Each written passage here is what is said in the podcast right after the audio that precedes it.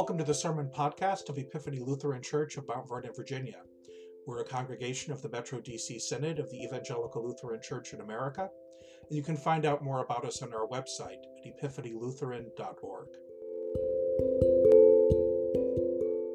From the book of Joshua, chapter 24 People answer Joshua's challenge. It's the Lord who brought us out of the land of Egypt, out of the house of slavery. It's the Lord who did those great signs in our sight, who protected us all along the way. It's the Lord who gave us this land where we now live.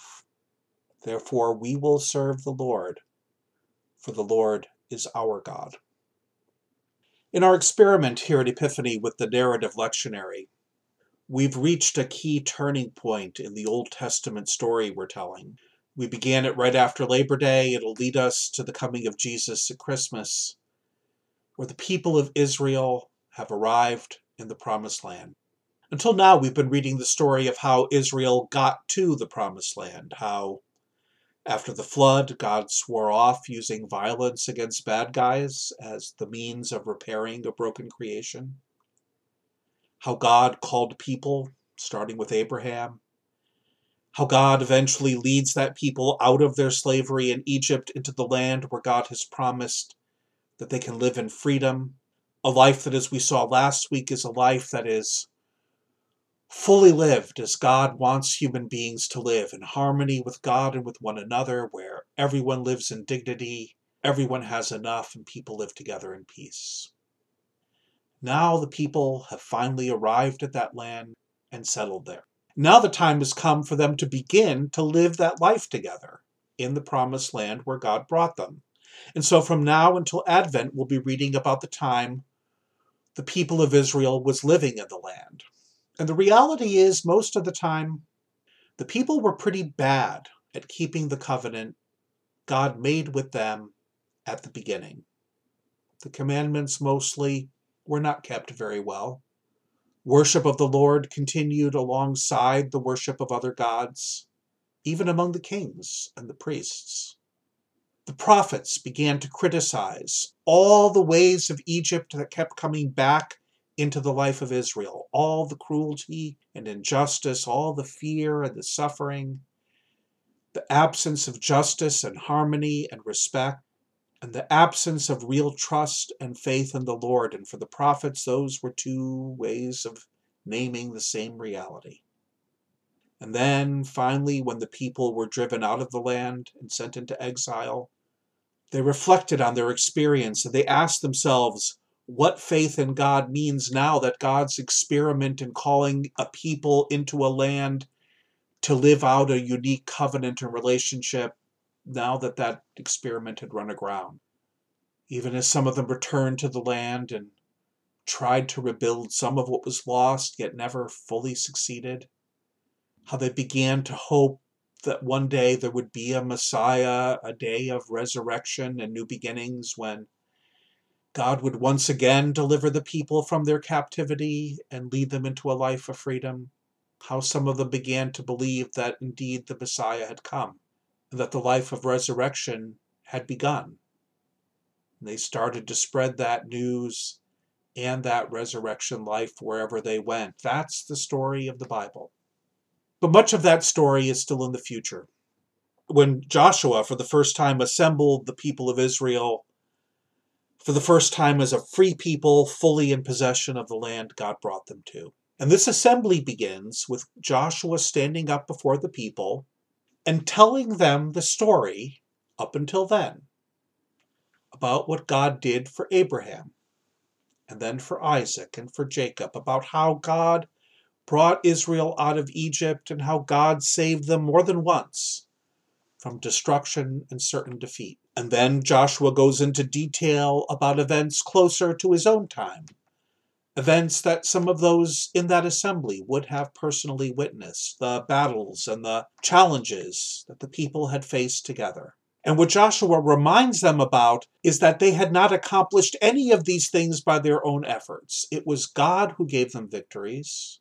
It was God who gave them a land they had not worked, towns they had not built, vineyards and olive trees that they had not planted. In a lot of ways, the book of Joshua for us today is actually really problematic. In our modern wor- world that is full of war and conquest, these stories have been misused to justify the right of stronger people to make war and conquer the land and the towns and the vineyards of weaker peoples. The book of Joshua has been used to justify colonialism, to justify that might makes right. And because the story can be misused in that way, it's actually a pretty complicated project for us to reclaim this story, to try to read it in a way that honors those who have suffered from genocide and ethnic cleansings and other horrors of our modern time. Because after all, as we also read today, Jesus rejected the temptation to exercise political domination. Jesus understood that to serve the one who offered him all the kingdoms of the world and their glory was not to serve God, but to serve the devil. The covenant that Joshua made with the people of Israel on that day, as Jesus recalls and quotes to Satan, that covenant requires us to serve the Lord alone.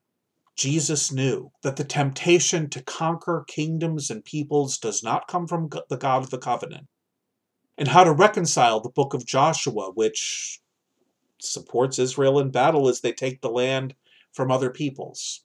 How to reconcile that story with the clarity of the insight that Jesus gives us is actually a pretty complex question. It would take a lot more than one sermon to really explore it. But for the moment, suffice it to say that Joshua did not see this story as an invitation to rob and plunder and exterminate Israel's neighbors. For Joshua, the takeaway from this story is that we did not take this land by our efforts or our superior strength, but rather God put us here in this land because God has a project to give birth to a people that will live in this land as God intends all people to live. And this is God's project that's intended to bring blessing to all people. And we, against all odds and without anything on our part being done to deserve it, we've been invited to participate in God's project. And that means, Joshua says, we all have to decide. Are we going to serve the Lord and live the life that the Lord had in mind for the people called to live in this land? Or are we going to serve the gods our ancestors served before Abraham, or the gods the former inhabitants of this land served? Well, I don't know what you're going to choose, Joshua says, but my choice is to serve the Lord. The people all respond, Well, of course we will serve the Lord. The people repeat the story that Joshua told. We saw what God did for our ancestors. We saw what God has done for us. How could we even think of not serving the Lord? Because the Lord is our God. The Lord is the one who helped us and brought us here. How can we not serve the Lord? And to me, this is where the story really gets interesting because Joshua's response to the people is I don't think you realize what you're saying. Because to serve the Lord is not as simple as you think it's not a matter of saying, well, you know, the Lord gave us this land, so yeah, of course we'll be sure to pay our respects from time to time to make sure we get to keep it. You know, the Lord wants us to sacrifice a few sheep or goats now and then. Yeah, of course we'll do that. It's a small price to pay to keep such a powerful God on our side. Joshua says to the people, that's not how this works. Trusting the Lord means recognizing what the Lord is trying to accomplish.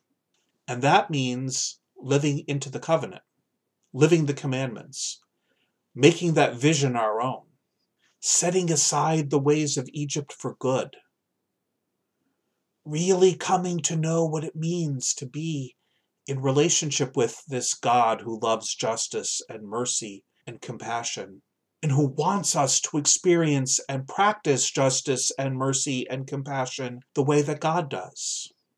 Because if we don't do those things, if our relationship with the Lord is just going to be transactional, you know, we give to the Lord so the Lord will give to us. If we treat the Lord as just one more God who needs to be appeased, and we don't enter into the project of being the people the Lord wants us to be, well, if that's what we're going to do, then we're not going to have any right to complain if the Lord throws us out of the land and sends us into exile. And ominously, for those of us who know where the story goes from here, the people say, Oh, don't worry. We understand. We'll do it. Even though we know they won't. Even though, in many ways, we still don't. We've come together this morning for an assembly that follows a pattern that is recognizably descended from the assembly of Israel at which Joshua spoke more than 3,000 years ago. We come together and we begin by telling the story the story of what God has done for us, the obstacles God has overcome for us, the story that shows us who God wants to be for us, a God who frees us from bondage, a God who wants us to live in harmony with God and with one another, a God who loves us enough not to abandon us when we fail to trust enough to live the way God calls us to. And for us, the story always leads up to the story about Jesus on the night before his death when he told us how to continue the story what we should do to remember him. Just as Joshua told the people of Israel long before, what to do to remember what God had done for them, to serve the Lord going forward by honoring the covenant, keeping the commandments. Our assembly today, as assemblies of God's people have done for thousands of years, leads up to us renewing the covenant and proclaiming once again our faith and our trust in the one who's called us into a new and different kind of life.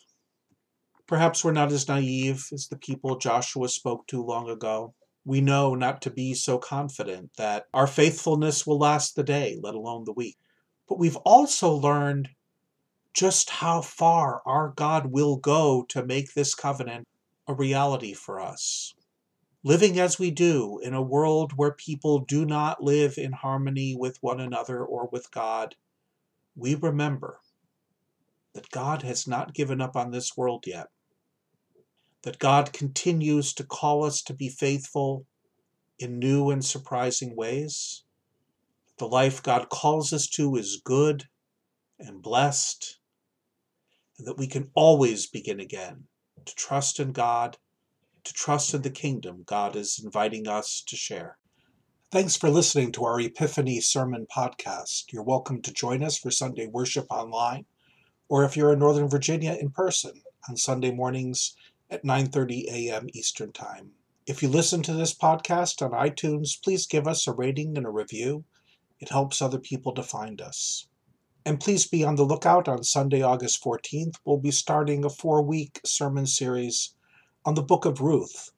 Ruth was a foreigner and a widow who comes to find shelter and refuge among the people of Israel and becomes a source of blessing for the whole people.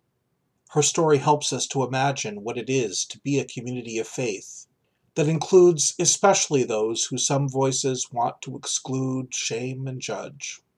We hope that you can be part of this special series, starting Sunday, August the 14th. For more information about us, please visit our website at www.epiphanylutheran.org.